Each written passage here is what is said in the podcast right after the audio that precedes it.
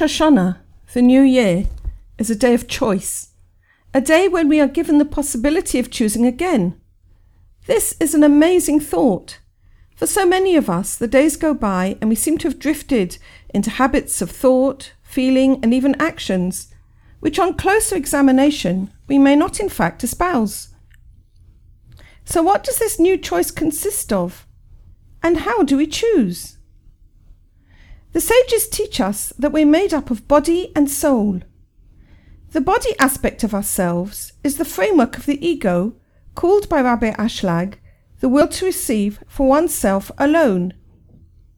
He calls it that because this title actually describes its basic nature. The ego expresses itself through desires to benefit itself.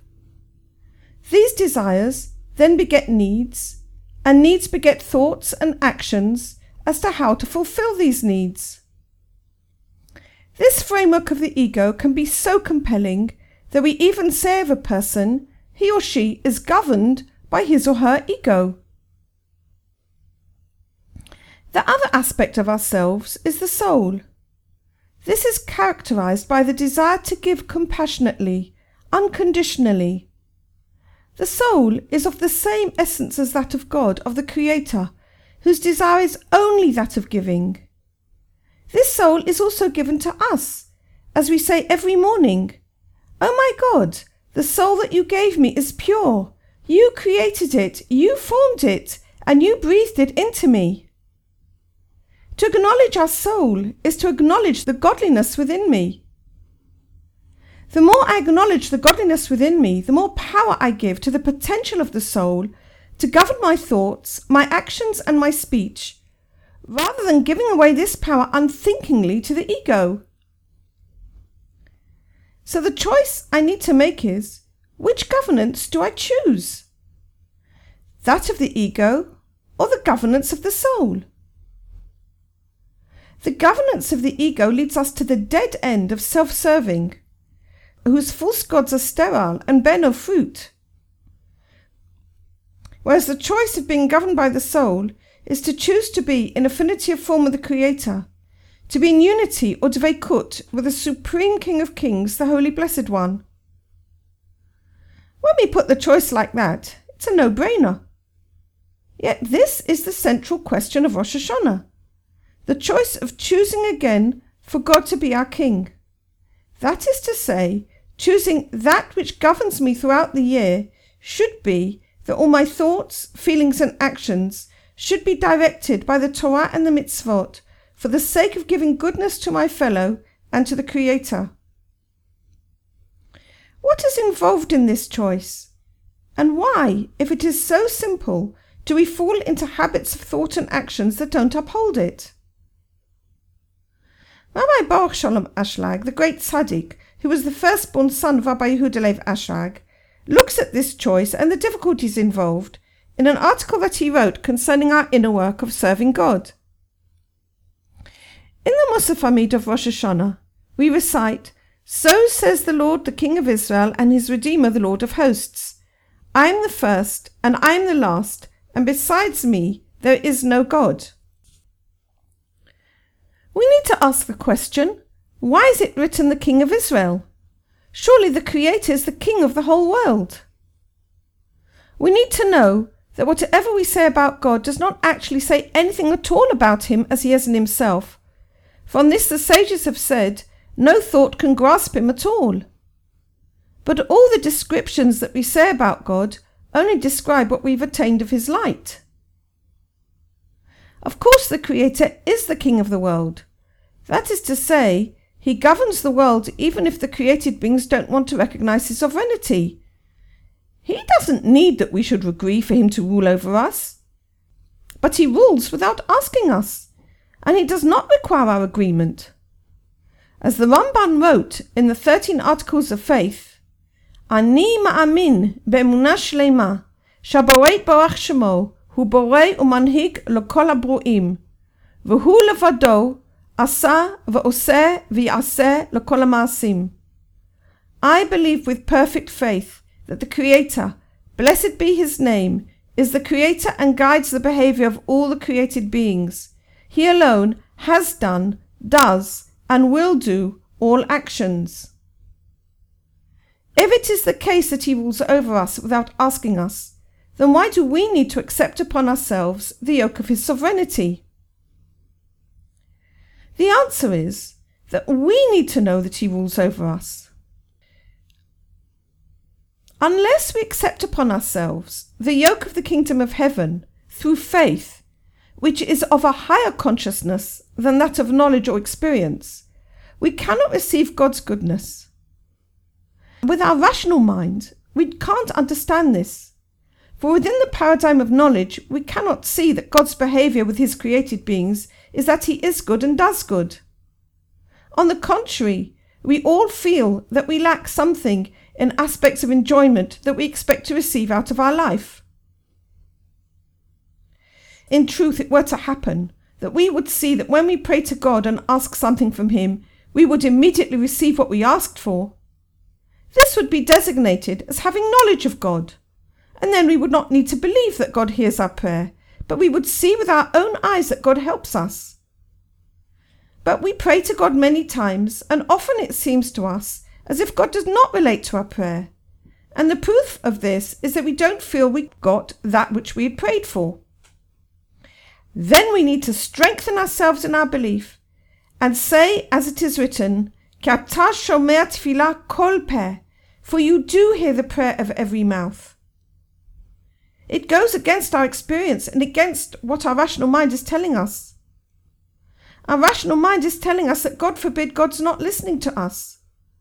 But at this point, we need to take courage and prevail over our own experience and say, I'm not going to look at what my intelligence and my experience want me to understand. But I believe, according to the faith in the sages who've taught us, that God indeed hears the prayer of every mouth and this is designated as emunah al hadat, faith above reason. And through receiving the yoke of the kingdom of heaven in such a way, we subsequently merit to come to the love of God, as it says, and you shall love the Lord your God with all your heart and with all your soul. Because it is through giving that we acquire affinity of form with the Creator. This giving to God is undertaken through giving our faith to God. In so doing, we acquire the vessels of giving. When we have such clean vessels of giving, then the Creator is able to give us the good and the joy that He wishes to give us. From what we've said, we can now understand what it is we need to attain through crowning God our King. By crowning God our King, we can then receive the desire through which we may one day receive pleasure from the Creator. And this is the desire of giving to God, of serving Him and others. It's only through giving that we can establish a connection with the Creator. Because when we don't have any connection with the Creator, He can't actually give us anything. So, to receive enjoyment from the Creator, we need to believe in Him that he does indeed govern all the world and his governance is good. You may ask the question what does the Creator gain if we believe that he's king? Regarding a king of flesh and blood, we may understand that he needs honour. This is not the case of the Creator. Does he require that the created beings should give him glory? Does he have need of us? God forbid. But it is written in the Zohar that we need to have yirah of him, we need to have yirah, which is awe of God, because God is the chief principle. A person should have yirah of God because he is great in loving kindness and rules over all. God is great because he is the root from which emanate all the worlds. His greatness is seen over all his acts, because all the worlds that he created, both the higher and the lower ones, are to be considered as nothing before him, and they do not add anything to his essence, may he be blessed. If this is the case, why do we need to do all our service for the sake of heaven? But the truth is, our service that we're given to do works for our benefit.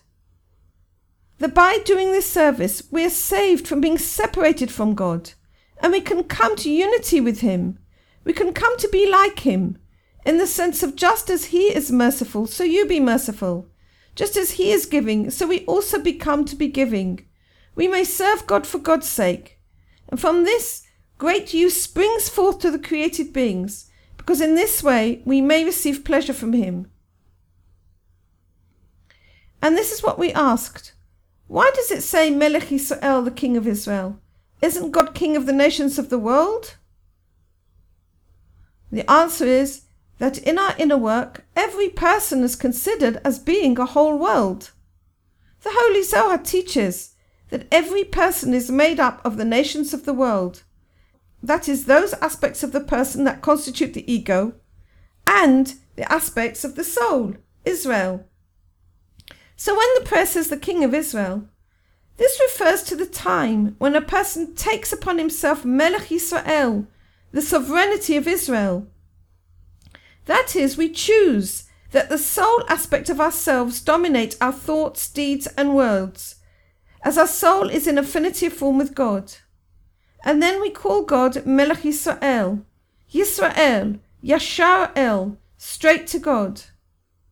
In this way, we declare that God is our King and we accept upon ourselves the sovereignty of God from our own side, from our own decision. But there are those parts of ourselves, the ego within ourselves, which don't agree. But God is king over the whole world. So God reigns over these aspects of ourselves also, just without their agreement. God is king of our inner world, even of those parts which have no faith in God and don't even want to think about the issue of the kingship of heaven. This is what is meant that God is king over the nations of the world. He's king over those parts of ourselves which want to deny him. He does what he wants without their knowledge, and he does and will do all the acts. Therefore, the intention of the prayer in saying the King of Israel refers to our soul aspect that takes upon ourselves the yoke of the kingdom of heaven from our own agreement and will. And this is what is written in Pirkei Avot. Nifra'in min ha'adam mida'ato u'shelo mida'ato. A man has to pay, with his agreement and without his agreement. With his agreement refers to the aspect of Israel within us, to our soul, through which we acknowledge God's sovereignty. Without his agreement is those aspects of ourselves that are the nations of the world within us that don't accept God's sovereignty. These aspects express themselves through the mind, in that the ego says only what I know is true. These inner nations of the world don't allow the person to go in the way of faith. And through the heart. The ego, the nations of the world inside ourselves say they do not allow the person to get out of his selfish love, and they only allow the person to do acts that his heart desires, which he feels will give himself benefit. What is worse, regarding actions that are only undertaken for the sake of giving, these nations of the world which are within us oppose them with all their urgency, and we find we have no power to get out of their clutches. Indeed, only God Himself can redeem us from their hand. And that is why we say, the King of Israel and his Redeemer. Only after the person has chosen for himself the sovereignty of God in the yoke of the kingdom of heaven, in the aspect of the King of Israel, does he, does he attain that God is his Redeemer? For it was God who redeemed him from the hand of the evil governance. And no other power can do this, for we on our own have no power for this. But first, we have to choose that this is indeed what we want. That we have to make this choice for God and this is what we affirm on Rosh Hashanah that we want to affirm that our governance of our own internal world will be by the King of Israel. That is, by the soul.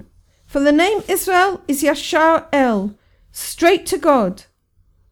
And when we take one step towards God, God takes giant leaps for us. May we all be blessed that this Rosh Hashanah we make that step of asking that the Divine One in His mercy take governance over our own internal world. And then we will all join together in one band that his governance of goodness and compassion will be revealed openly to the whole world. As the prophet Zechariah declared, in that day he will be one and his name one. I would like to bless every single person listening to this podcast with a sweet, happy new year in which we all learn to make good decisions which bring more love into our lives and into the lives of our families and those who are dear to us.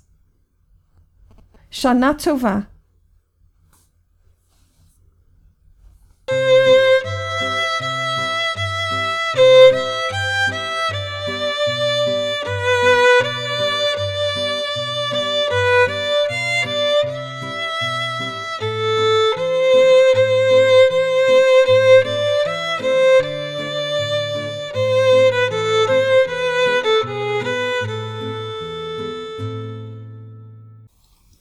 This audio recording is brought to you from the Nahora School, established by Yedida Cohen for the study of the Kabbalah as taught by Rabbi Yehuda Ashlag. Studies with Yedida Cohen are available through the Nahora School online. Details at www.nahoraschool.com or www.nahorapress.com.